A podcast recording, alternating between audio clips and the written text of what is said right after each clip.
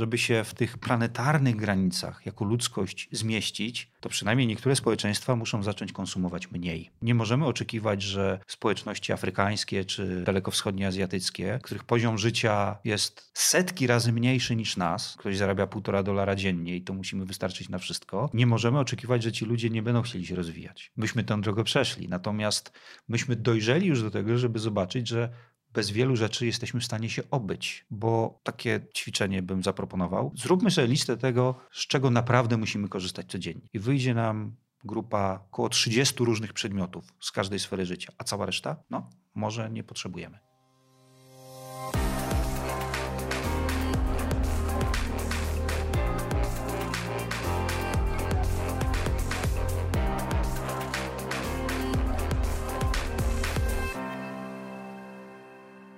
Krzysiek Grzyman to jest Zielony Podcast. Dzień dobry. E, moim gościem dzisiaj jest, a w zasadzie naszym gościem dzisiaj jest Sławomir Brzuzek, edukator i niezależny ekspert w dziedzinie szeroko pojętej ekologii. Dzień dobry. Dzień dobry. Czy ja w ostatnich tygodniach zebrałem parę razy baty za używanie słowa ekologia w takim kontekście?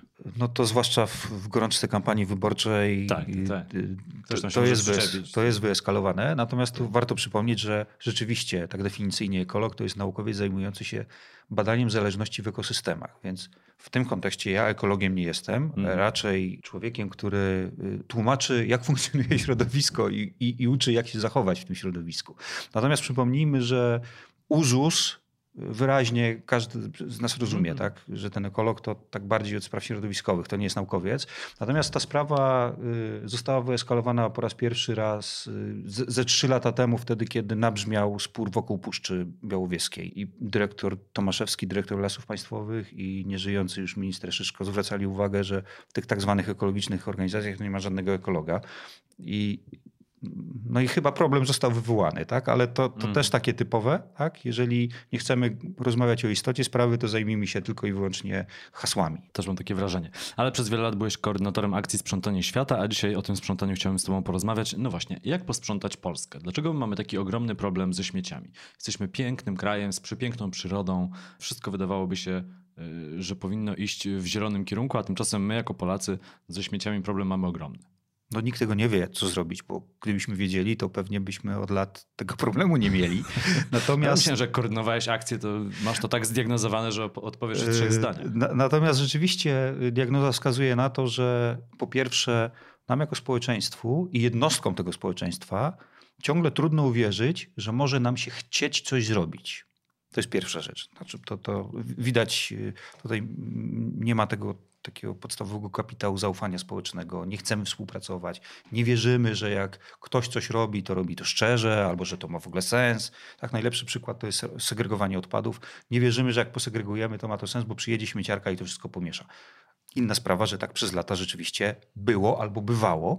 W tej chwili y, dzięki zupełnie innemu formalnemu wymaganiu co do segregacji, to to już jest rzadkość. Która w, ciągu pewnie roku, dwóch lat w ogóle zniknie, bo kończy się okres przejściowy dla samorządów na dostosowanie. Ale wracając do sprzątania. My zawsze powtarzaliśmy, ja zawsze mówiłem, że żeby nie sprzątać, to wystarczy nie śmiecić. I, i to jest klucz. My po prostu się przyzwyczailiśmy y, do życia w komforcie, czy prawdziwym, czy złudnym. Nam się wydaje, że będzie nam wygodniej pójść na zakupy bez przygotowania, na przykład bez przemyślenia, co kupić. Kupujemy za dużo, do niedawna jeszcze w ogóle nie, nie zastanawialiśmy się, w co to zapakujemy, bo ile dusza zapragnie, mieliśmy do dyspozycji najczęściej darmowych toreb y, jednorazowych. No i potem to wszystko lądowało. Y, mieliśmy bardzo wygodny wentyl bezpieczeństwa mówiący o tym, że nie ma systemu zbierania i segregacji odpadów, a więc to nie ja jestem winien, tylko gmina, państwo, ktoś, kto to miał zorganizować. Nieraz się też zastanawiałem, bo taki argument się pojawiał, że akcje tego typu jak Sprzątanie Świata, czy bardzo popularny w tym, w tym roku Trash Challenge, to jest taka trochę, trochę atrapa rozgrzeszająca innych. Otóż moim zdaniem nie, dlatego że tak jak y, od 25 lat y, ten projekt w Polsce funkcjonował, on zawsze był adresowany temu, żeby zwrócić uwagę na problem i na rolę każdego z nas. Y, ja pamiętam, to był rok 2000. Mieliśmy wtedy konferencję prasową dla dziennikarzy, którzy po raz pierwszy od sześciu lat, bo to był szósty rok akcji Sprzątania Świata w Polsce, zaczęli pytać, czy Polacy rozumieją, że można nie sprzątać. No nas to zszokowało wówczas, pamiętam, w ekipie fundacji, dlatego że wcześniej dziennikarze pytali, ilu ludzi chcemy zaangażować w sprzątanie, ile śmieci będziemy, spodziewamy się, że wyzbieramy. No i myśmy zadali pytanie tym dziennikarzom, ale dlaczego w ten sposób formujecie problem? Oni mówią, no ale jak? Jak? No przecież to o to chodzi, to jest istota sprawy. No i tak od słowa do słowa okazało się, że oni będąc w ósmej klasie na przykład, czy już y, w liceum, czy zaczynając studia, brali udział w pierwszej akcji sprzątanie świata. I to spowodowało, że trochę inna y, rzeczywistość zaczęła się kształtować w głowach. Więc y, ja myślę, że problem z zaśmieceniem to jest też egzemplifikacja naszego takiego kryzysu z jednej strony mm, społeczeństwa obywatelskiego, ale również, jakkolwiek to może dziwnie nie zabrzmi, ale również kryzysu życia w rodzinie.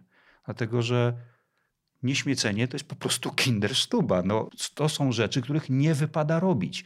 A my od lat, gdzieś tam, mniej więcej od początku lat 90., gdzieś tam ten model pilnowania jakości wychowania w naszych domach bardzo się zmienił. Ja na przełomie systemów byłem drużynowym harcerskim i widziałem, jak inni są ci harcerze urodzeni przed 90 rokiem i inni ci, którzy urodzili po 90. I nawet miałem taką własną taksonomię, która mówiła, że to są dzieci rodziców, którzy wtedy, kiedy powinni je wychowywać, te dzieci, to byli zajęci e, walką o Polskę na steropianie. Tak? Znaczy, to, to, było fantastyczne to, co myśmy zrobili. Znaczy myśmy, ja byłem za młody, ale generalnie to, co Polacy, to, co jako naród, co jako społeczeństwo zrobiliśmy w, w latach 80., puentując to w 89., ale generalnie potem weszliśmy w tą ołudę tworzoną przez taki prosty kapitalizm, tak? te proste obietnice. Puste półki nagle zamieniły się w pełne półki kolorowe wszystkiego. Pojawiły się wówczas jednorazowe opakowania. Nie było żadnego systemu zagospodarowania odpadów jednorazowych i nie było również zwyczaju. To najlepiej było widać na wsiach. Ja sam pamiętam, jak jeździłem do mojej cioci, to jak były jakieś niepotrzebne rzeczy, to się wyrzucało taką dużą pryzmę za płot przy stodole. Tyle tylko, że jak pojawił się na przykład nowy piesek i trzeba było dać mu jeść w miskę, to się szło, wygrzebywało się stary garnek, patyczkiem z gałgankiem się dziurę zatykało i była miska dla psa. Znaczy, to jest też taka wiedza zapomniana, ta, która w tej chwili dzięki ruchom zero waste'owym nagle sobie uświadamiamy, że pokolenie rodziców tych wspaniałych ludzi, którzy mówią żyjmy mniej konsumpcyjnie, no oni to tak żyli.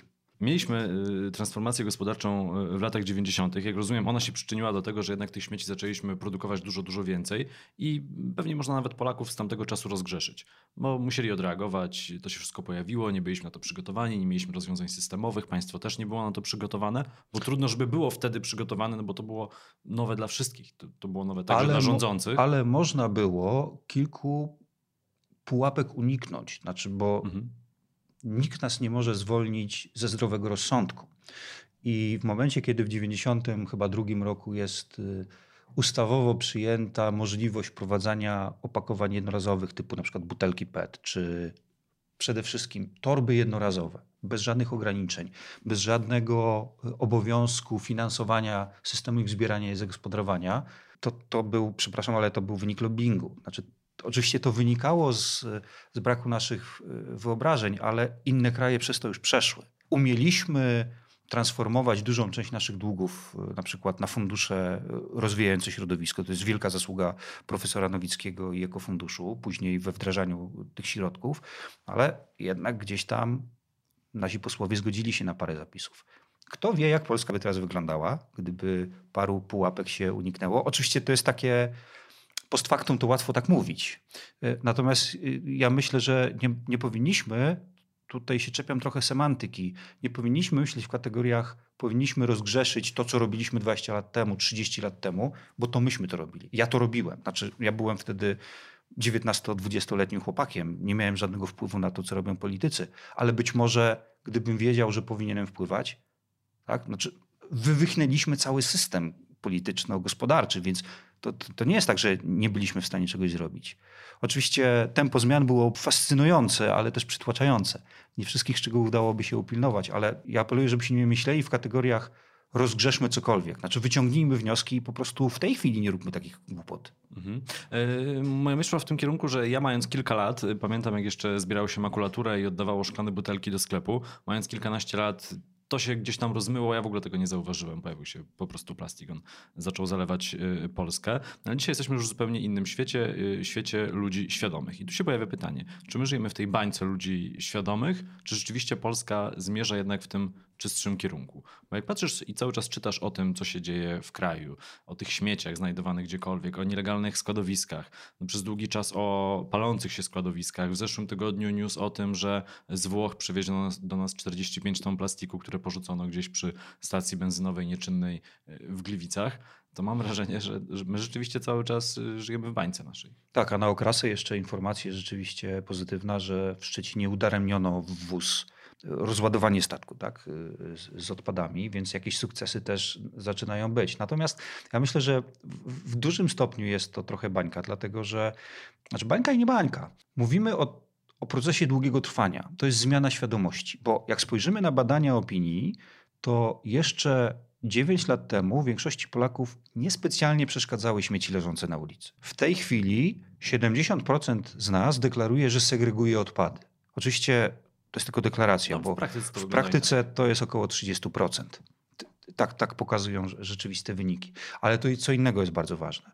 Nam w ciągu 30 lat w zasadzie, 28, w 1992-1993 roku były takie pierwsze duże horyzontalne badania przez profesora Borysa prowadzone świadomości ekologicznej Polaków i wówczas wyniki były takie, że 35% Polaków uważa, że sprawy ochrony środowiska są bardzo ważne, ale lwia część uważała, że to jest zadanie dla państwa.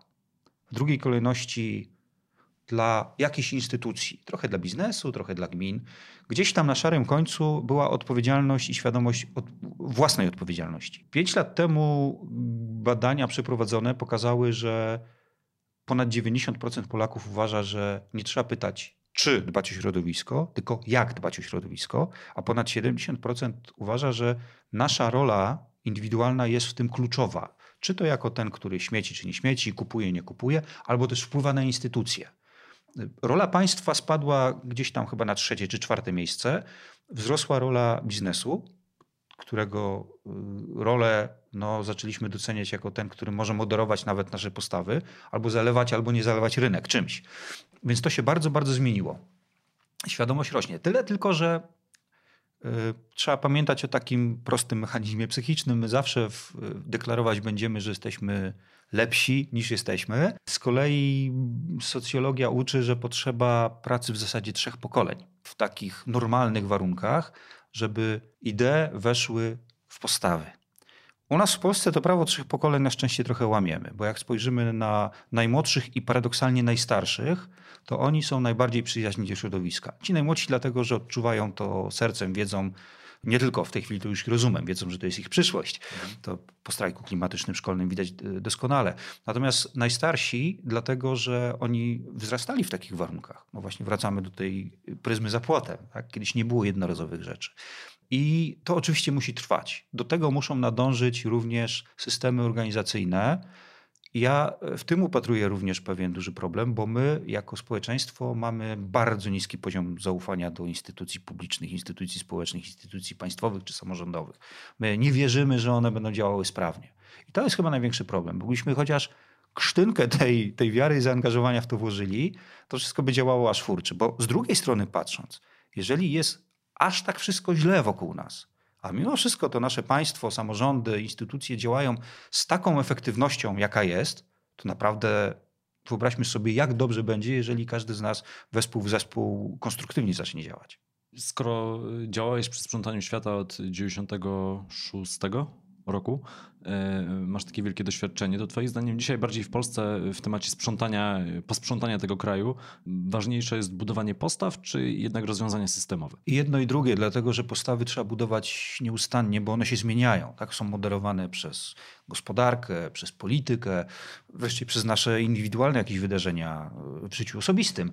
Natomiast pojawiają się nowi ludzie. Oni muszą być uczeni pewnych oczekiwanych wzorców zachowań. Ba, oczekiwanych nie dlatego, że my subiektywnie mówimy, że nie wolno śmieci, tylko dlatego, że to jest truizm. Wiemy, że w czystym środowisku żyje się po prostu lepiej, bo to jest kwestia jakości naszego życia. Natomiast ja zawsze podkreślam, że umiejętność nieśmiecenia albo posprzątania po sobie lub po innych to jest w ogóle kluczowe do naszych postaw jako świadomego i takiego progresywnego obywatelstwa.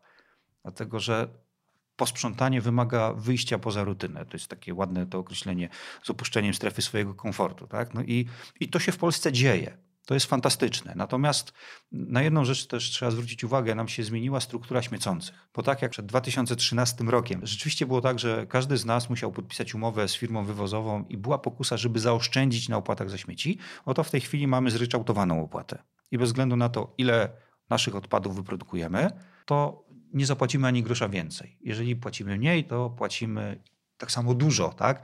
To się wydaje niektórym niesprawiedliwe, ale akurat jest tak, że ci, którzy płacą mniej, to z tym problemu nie mają. Znaczy ci, którzy produkują mniej, nie Mhm. mają problemu z tym, że płacą za śmieci, bo rozumieją, że to jest po prostu potrzebne. To nie Marsjanie podrzucają na śmieci, to my sami je produkujemy.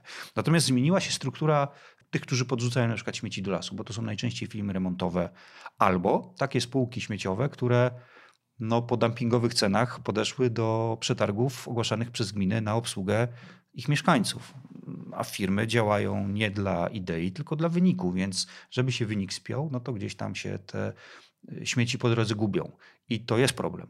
Druga rzecz to jest, y, i tego nie potrafię pojąć, zwłaszcza w polskim społeczeństwie, które no tak tradycyjnie mówi, że tak, tutaj tylko husarskie skrzydła i wszystko dla ojczyzny, a jednocześnie ilość nielegalnych transportów wwożonych do Polski po to, żeby na tym zarobić, no bo to są potężne pieniądze w skali całego procederu, to są dziesiątki miliardów złotych obrotu, potężne oszczędności dla firm włoskich, niemieckich, y, austriackich, które y, za legalne deponowanie śmieci w Polsce i tak by zapłaciły wielokrotnie mniej, a za nielegalne to w ogóle płacą ułamek ceny. Tak więc przykre jest tylko to, że najczęściej to my, Polacy, wwozimy te problematyczne sprawy do Polski. Tak? Próbując na tym zarabiać. No i tutaj jest też taka lekcja, chociażby z obserwacji z tego, jak system niemiecki funkcjonował. Do pewnego momentu Niemcy edukowali, od pewnego momentu zaczęli ostro karać. I my jesteśmy też w tym momencie, gdzie ten system edukacyjny jako tako działa. To znaczy, można oczywiście się spierać, czy jest tego wystarczająco dużo, czy metody są dobrze dobrane, czy wystarczająco dużo jest w przedszkolu, w szkole, ale generalnie ten poziom takiej intuicyjnej nawet wiedzy, że to jest istotne, jest zadowalający. Natomiast no, nie działają nam zwłaszcza służby kontrolne. W zeszłym roku nastąpił przełom. Inspektoraty Ochrony Środowiska dostały i więcej pieniędzy, i szersze uprawnienia, do tego stopnia, że mogą, tak mówiąc przysłowiowo, w nocy o północy sprawdzić miejsce, gdzie jest domniemanie nielegalnego jakiegoś procederu związanego z odpadami. Tyle tylko, że to też jest, tutaj musimy mieć świadomość, że to jest skomplikowana instytucja i skomplikowane działanie. To nie zacznie działać z dnia na dzień. No, niedługo będzie rok, zobaczymy jakie są efekty. Doniesienia prasowe o kolejnych zatrzymanych transportach y, zdają się wskazywać, że rzeczywiście ta efektywność y, inspektoratów będzie rosła i, i o to chodzi, tak? bo to też z drugiej strony to, to niekoniecznie musi być tak, że każdy z nas będzie policjantem, każdy obywatel, ale od tego mamy służby, żeby one reagowały. One muszą być sprawne. Czyli jeżeli służby mają być niesprawne, to ich w ogóle nie będzie. Tak? To zróbmy pospolite ruszenie, dajmy każdemu odpowiednie prerogatywy i środki na działanie i ludzie rozwiążą problem. Tylko, że to chyba nie o to chodzi. Natomiast to, co jest również istotne, to to, że 15 lat temu rzadko który Polak chciał poinformować, że jego sąsiad robi coś nie tak, jak powinien. Myśmy to traktowali jako no, taki donos. W tej chwili rzadko który Polak ma problem z tym, żeby zagrozić sąsiadowi, że na niego naskarży. Nie doniesie, ale naskarży. Tak? My, my jeszcze nie skarżymy nagminnie, ale zaczynamy rozumieć, że tolerowanie palenia śmieciami na przykład przez sąsiada to jest tolerowanie podtruwania nas samych, więc coś, coś się naprawdę fantastycznie zmieniło. Polska, zwłaszcza w porównaniu z krajami południowej Europy, wcale nie jest taka zaśmiecona. I moim zdaniem idzie naprawdę ku dobremu. Znaczy, potrzeba nam w tej chwili mobilizacji do tego, żeby nie spuścić stonu, mobilizacji do tego, żeby usprawnić system zbierania i zagospodarowania odpadów. To jest bardzo istotne. Mobilizacji do tego, żebyśmy my jako społeczeństwo również wymagali od biznesu, ale również od polityków, którzy stanowią prawo, podejścia opartego o gospodarkę obiegu zamkniętego, mam na myśli tutaj dwa duże pakiety prawa, które są tworzone na poziomie Unii Europejskiej, właśnie dotyczącego circular economy, gospodarki obiegu zamkniętego i rozszerzonej odpowiedzialności producentów. W Polsce coraz częściej mówi się na przykład o systemie kaucyjnym. No bo skoro jest taki problem, no to niech będą kaucje na opakowania, ludzie będą to odnosić. I to jest y, część tej takiej szerokiej dyskusji. Jeszcze trzy lata temu na ten temat rzadko kto mówił. Natomiast w tej chwili można powiedzieć, szeroko o tym rozprawia ulica. Tak temat y, trafił pod strzechy, no i wiadomo Są jest, że... petycje online w tej sprawie. I fantastycznie. Natomiast y, patrząc tak y, od strony, jak to jest na styku biznes, czyli producenci i, i ustawodawca, no to widać, że to nie jest kwestia, czy takie regulacje będą, tylko kiedy będą i jak będą wyglądały w szczegółach. Zatrzymajmy się jeszcze chwilę przy tym imporcie śmieci. Przez ostatnie tygodnie bardzo często rozmawiałem na podwarszawskich targowiskach, osiedlach, ulicach a propos śmieci i bardzo często ludzie podnosili temat sąsiedzi podrzucają mi śmieci albo przywożą śmieci z działki albo nie segregują odpadów. To wszystkich irytowało. A z drugiej strony na poziomie krajowym nikomu nie przeszkadza to, że się do Polski importuje śmieci. Mimo tego, że nie musimy importować śmieci. Wydaje mi się, że mamy odpowiednio dużo śmieci w Polsce, które można przetworzyć, że niekoniecznie musimy dawać polskim firmom możliwość importu śmieci, żeby je przetwarzały za jakąś tam wyższą opłatą, tym bardziej, że jak wiemy, polskie samorządy też mają często problemy ze znalezieniem firm, które te śmieci by od nich e, odebrały, te posegregowane także. Dlaczego jest taka mentalna bariera, żeby wprowadzić tego typu zakaz? Nawet ja na jednym ze spotkań, e, akurat ze światem e, takiego drobnego biznesu, podniosłem ten temat zakazu importu śmieci i jedna z pań podniosła rękę i powiedziała, no dobrze, ale to uderzy w czyjś biznes przecież. I to jest y, ważna część tej odpowiedzi, tak, bo zresztą bardzo wskazująca na ważny taki pozytywny aspekt naszego myślenia, bo jeszcze 20 lat temu myśmy w ogóle nie myśleli kategorią, zanim coś zaczniesz robić, to weź kartkę, długopis i policz, jak to zrobić, żeby się spięło. Tak? Mhm. Myśmy żyli tak bardzo ideowo. To musieliśmy się jako społeczeństwo nauczyć. Natomiast y, myśmy się uzależnili od myślenia kategoriami wyniku. Nie efektu, tylko wyniku. Różnicę mam na myśli tutaj taką, że efekt oznacza nie tylko wynik finansowy, ale również efekty na przykład społeczne, czy efekty środowiskowe, czy efekty długofalowe. Tak? Natomiast y, no ja miałem takie doświadczenie z, we współpracy z działami marketingu różnych firm i tam kilka lat temu zaczęli trafiać błyskotliwi młodzi menedżerowie niedługo po studiach, którzy zostali na tych studiach, przepraszam, ale wytresowani do zaplanowania i doniesienia wyniku właśnie, a nie do rozwoju firmy.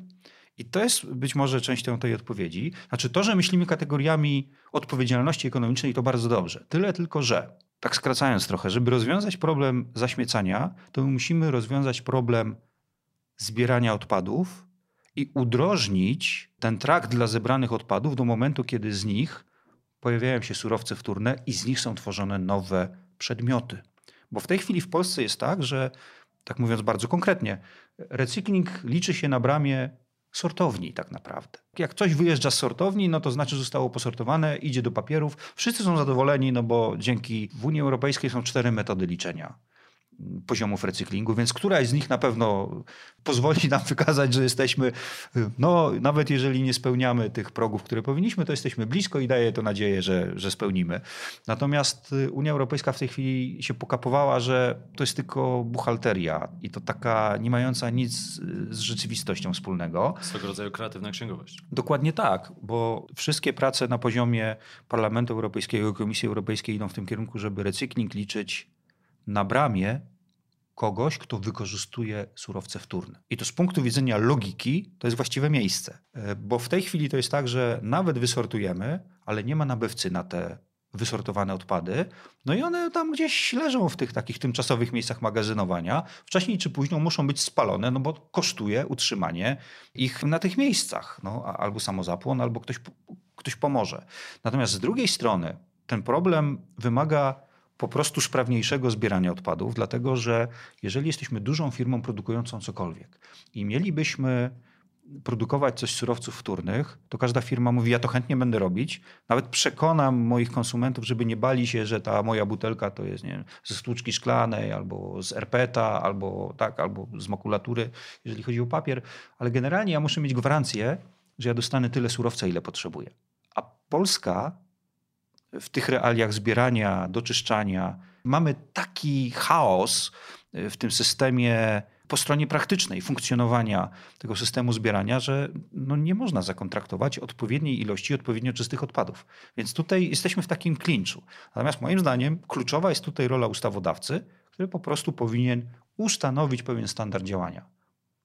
I tyle. Oczywiście przez lata było tak, że jak się mówiło o jakichś zmianach, no to wcześniej czy później znalazł się ktoś, kto mówił, no dobra, no to będziemy znowu zaczęli od nowa, znowu zacznie, to, to będzie trwało ileś tam czasu, może lepiej trochę popacykować to, co mamy. No ale moim zdaniem prawdziwa rewolucja to nastąpiła dopiero ostatnio, tak? wtedy kiedy z punktu widzenia mieszkańca mamy jakiś wreszcie system zbierania odpadów, dzięki temu, że mamy unifikację kolorystyczną i unifikację tą taką standardów zbierania, tak? do którego koloru pojemnika co wrzucamy.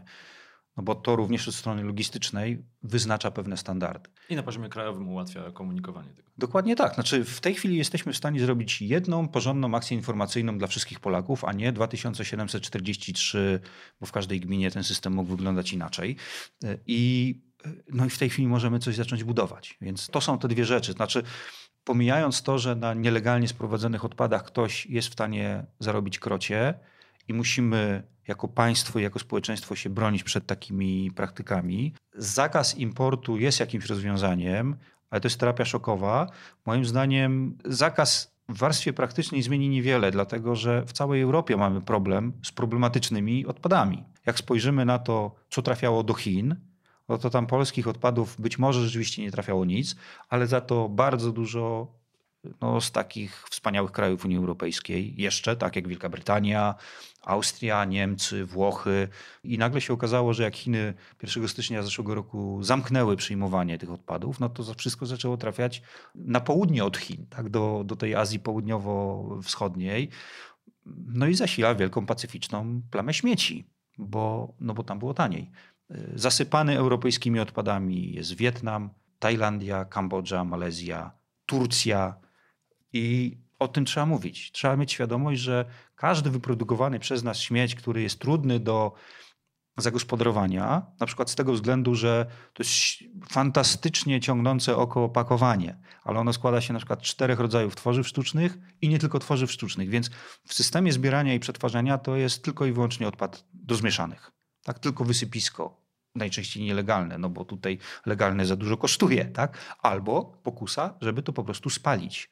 Tyle tylko, że w całym konglomeracie i, i miksie różnych opakowań najcenniejsze dla spalarni były odpady z tworzyw sztucznych, bo one są kaloryczne, a całą resztę trzeba po prostu no, czymś spalić, więc to też nie jest tędy droga. Stoimy na, na skraju takiej wielkiej zmiany świadomościowej, czy, czy też już w jej trakcie jesteśmy, tak? bo mamy świadomość, że żeby się w tych planetarnych granicach jako ludzkość zmieścić, to przynajmniej niektóre społeczeństwa muszą zacząć konsumować mniej. Nie możemy oczekiwać, że społeczności afrykańskie czy dalekowschodnie azjatyckie, których poziom życia jest setki razy mniejszy niż nas, tak? ktoś zarabia półtora dolara dziennie i to musimy wystarczyć na wszystko, nie możemy oczekiwać, że ci ludzie nie będą chcieli się rozwijać myśmy tę drogę przeszli. Natomiast myśmy dojrzeli już do tego, żeby zobaczyć, że bez wielu rzeczy jesteśmy w stanie się obyć, bo takie ćwiczenie bym zaproponował. Zróbmy sobie listę tego, z czego naprawdę musimy korzystać codziennie. I wyjdzie nam grupa około 30 różnych przedmiotów z każdej sfery życia, a cała reszta? No, może nie potrzebujemy. A e, przynajmniej tak często ich wymieniać. To jest też chyba obserwacja wielu osób, które zaczęły zwracać uwagę na segregację odpadów, że gdy się więcej o tym myśli już na etapie kupowania produktów w sklepie, to potem się okazuje, że tych opakowań masz dużo, dużo mniej do wyrzucenia. I to, to jakby zaczynasz świadomie myśleć o śmieciach, to potem zaczynasz też świadomie myśleć o konsumpcji już na tym pierwszym etapie i dzięki temu możesz potem mieć y, wszystkiego mniej. Ale na koniec chciałem coś... coś I o... również więcej pieniędzy w portfelu. Tak, właśnie e, a propos tych pieniędzy, e, to, to, ostatnie pytanie, bo miałeś okazję współpracować z wielkimi koncernami. Zawsze współpraca na granicy NGO-sów, wielkich koncernów może być podejrzewana o jakiś y, greenwashing. No, podejrzewam, że w, w, tym przypadku, mam nadzieję, że w tym przypadku waszym tak nie było. Ale czy mówiąc o gospodarce obiegu zamkniętego, mówiąc o tej wielkiej zmianie, o tej wielkiej walce, który cały kraj, cały świat musi podjąć nie tylko ze zmianami klimatu, ale też ze śmieciami, czy jest miejsce w tym dla biznesu, który już naprawdę świadomie w to wejdzie i świadomie podejmie rękawice, bo do tej pory biznes, szczególnie FMCG, po prostu no, żył z tych śmieci. On je wprowadzał na rynek, zasypywał rynek, ale na tym wszystkim y, zarabiał, bo de facto nikt nie wyceniał wcześniej opakowania w całym cyklu życia opakowania, tylko na poziomie samej produkcji. Nikt się nie zastanawiał jeszcze paręnaście lat temu, że trzeba będzie później to zebrać i na coś przerobić, o ile w ogóle da się przerobić. Teraz to się zmienia już na poziomie na przykład unijnym. Pytanie, czy sam biznes też jest na to gotowy i bez tego przyciskania sam by też zaczął coś robić? To jest bardzo ważne pytanie i trzeba mieć świadomość, że biznes to bardzo tak obrazowo pan Klesyk kiedyś ujął na jednym z forów nowej idei w Sopocie, że biznes nie jest od zbawiania świata. Od zbawiania świata to jesteśmy my w NGO-sach, natomiast biznes jest od zadowolenia akcjonariuszy. I to jest tylko tyle i aż tyle, dlatego że akcjonariuszami w pewnym sensie jesteśmy my wszyscy. Tak, jeżeli głosujemy naszym portfelem, to proszę mi wierzyć, w ciągu kilku godzin e, specy od analizy opłacalności produktów i usług to już wiedzą, czy coś jest fajne, czy mniej fajne dla klienta. To jest jedna rzecz. Druga rzecz. W Europie mamy tę unikalną y, sytuację, że mamy regulatora prawnego. I, I to jest naprawdę fantastyczna rzecz. Zupełnie inaczej to wygląda w Ameryce, zupełnie inaczej w Azji. Natomiast zwłaszcza europejskie, y, mające korzenie firmy, wiedzą, że niektórych rzeczy zrobić nie mogą i to je zaprasza albo do wyścigu w poszukiwaniu odpowiedzi, jak być autentycznie odpowiedzialnym, albo do przynajmniej no, takiej pragmatycznej ucieczki do przodu. To znaczy, wiemy, że wcześniej czy później takie regulacje będą, więc zróbmy wszystko, żeby to y, było jak najmniejszym naszym kosztem. No i tutaj modele z grubsza są dwa. Są tacy, którzy to opóźniają, i są tacy, którzy mówią: Dobra, jesteśmy na tyle duzi, że to dla nas powinno być kołem zamachowym do budowania naszej przewagi konkurencyjnej. Bo konsument jutra, a w zasadzie ten konsument, który już za 5 minut tutaj będzie, częściowo już jest, będzie wymagał od biznesu zupełnie innego, bardziej odpowiedzialnego społecznie i środowiskowo prowadzenia swojego biznesu. Więc to, to już się dzieje. Natomiast na jedną rzecz tylko bym zwrócił uwagę, mianowicie w tym wszystkim, nam wszystkim trochę brakuje cierpliwości i zrozumienia. Tak? Bo jeżeli mamy jakąś wielką globalną korporację, która ma, poza tym, że ma krociowe zyski, to ma również potężną odpowiedzialność, bo daje pracę kilkuset tysiącom ludzi, na przykład w różnych sektorach, w różnych miejscach. Ma konkretne technologie.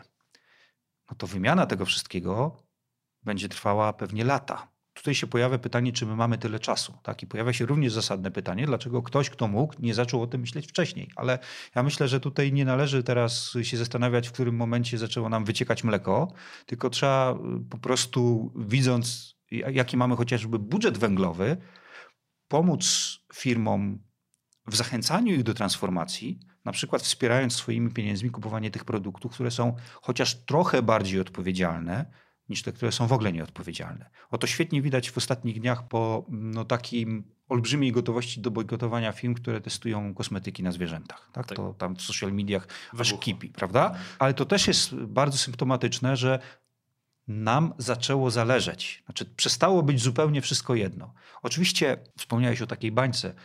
To nie dotyczy każdego, bo jeżeli ktoś ma na tyle mało pieniędzy, że idzie do sklepu i zastanawia się, czy kupić wędlinę za 3 zł czy za 2,50, tak, to on takich, przepraszam, wydumanych dylematów nie będzie miał. On po prostu kupi tyle, żeby jak najtaniej nakarmić swoje dzieci. Natomiast to jest rola chociażby tej nowo tworzącej się inteligencji, żeby takie procesy społeczne uwzględnić i takie procesy wspierać.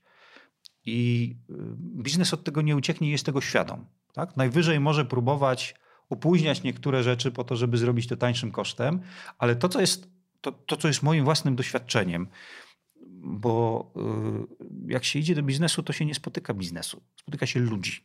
Tak? I ja zawsze rozmawiam z ludźmi. Tak? Mówię, no okej, okay, ale powiedz mi, my proponujemy to, wy mówicie, że to się nie da zrobić, ja jestem przekonany, że da się zrobić i wtedy mówisz, ale to procedury, pieniądze, budżety, strategia, a ja mówię, no ale to wiesz, za dwa lata to, to wy będziecie na tym stratni i, i zadaję pytanie, no dobra, ale jak ty spojrzysz na to po 16, czy tam po 17, czy po 20, jak już wyjdziesz z pracy? Mhm. Jak spojrzysz na ten problem jako człowiek? I wtedy zaczyna się zupełnie inna rozmowa. No i oby tylko nam czasu starczyło, tak? Znaczy mówię o tej, o tej wielkiej transformacji. Tak, no to też tylko kończąc, y, dodam, że wydaje się, że na przykład sektor finansowy już zrozumiał, co się dzieje. Na przykład odchodzi od finansowania węgla nawet w Polsce.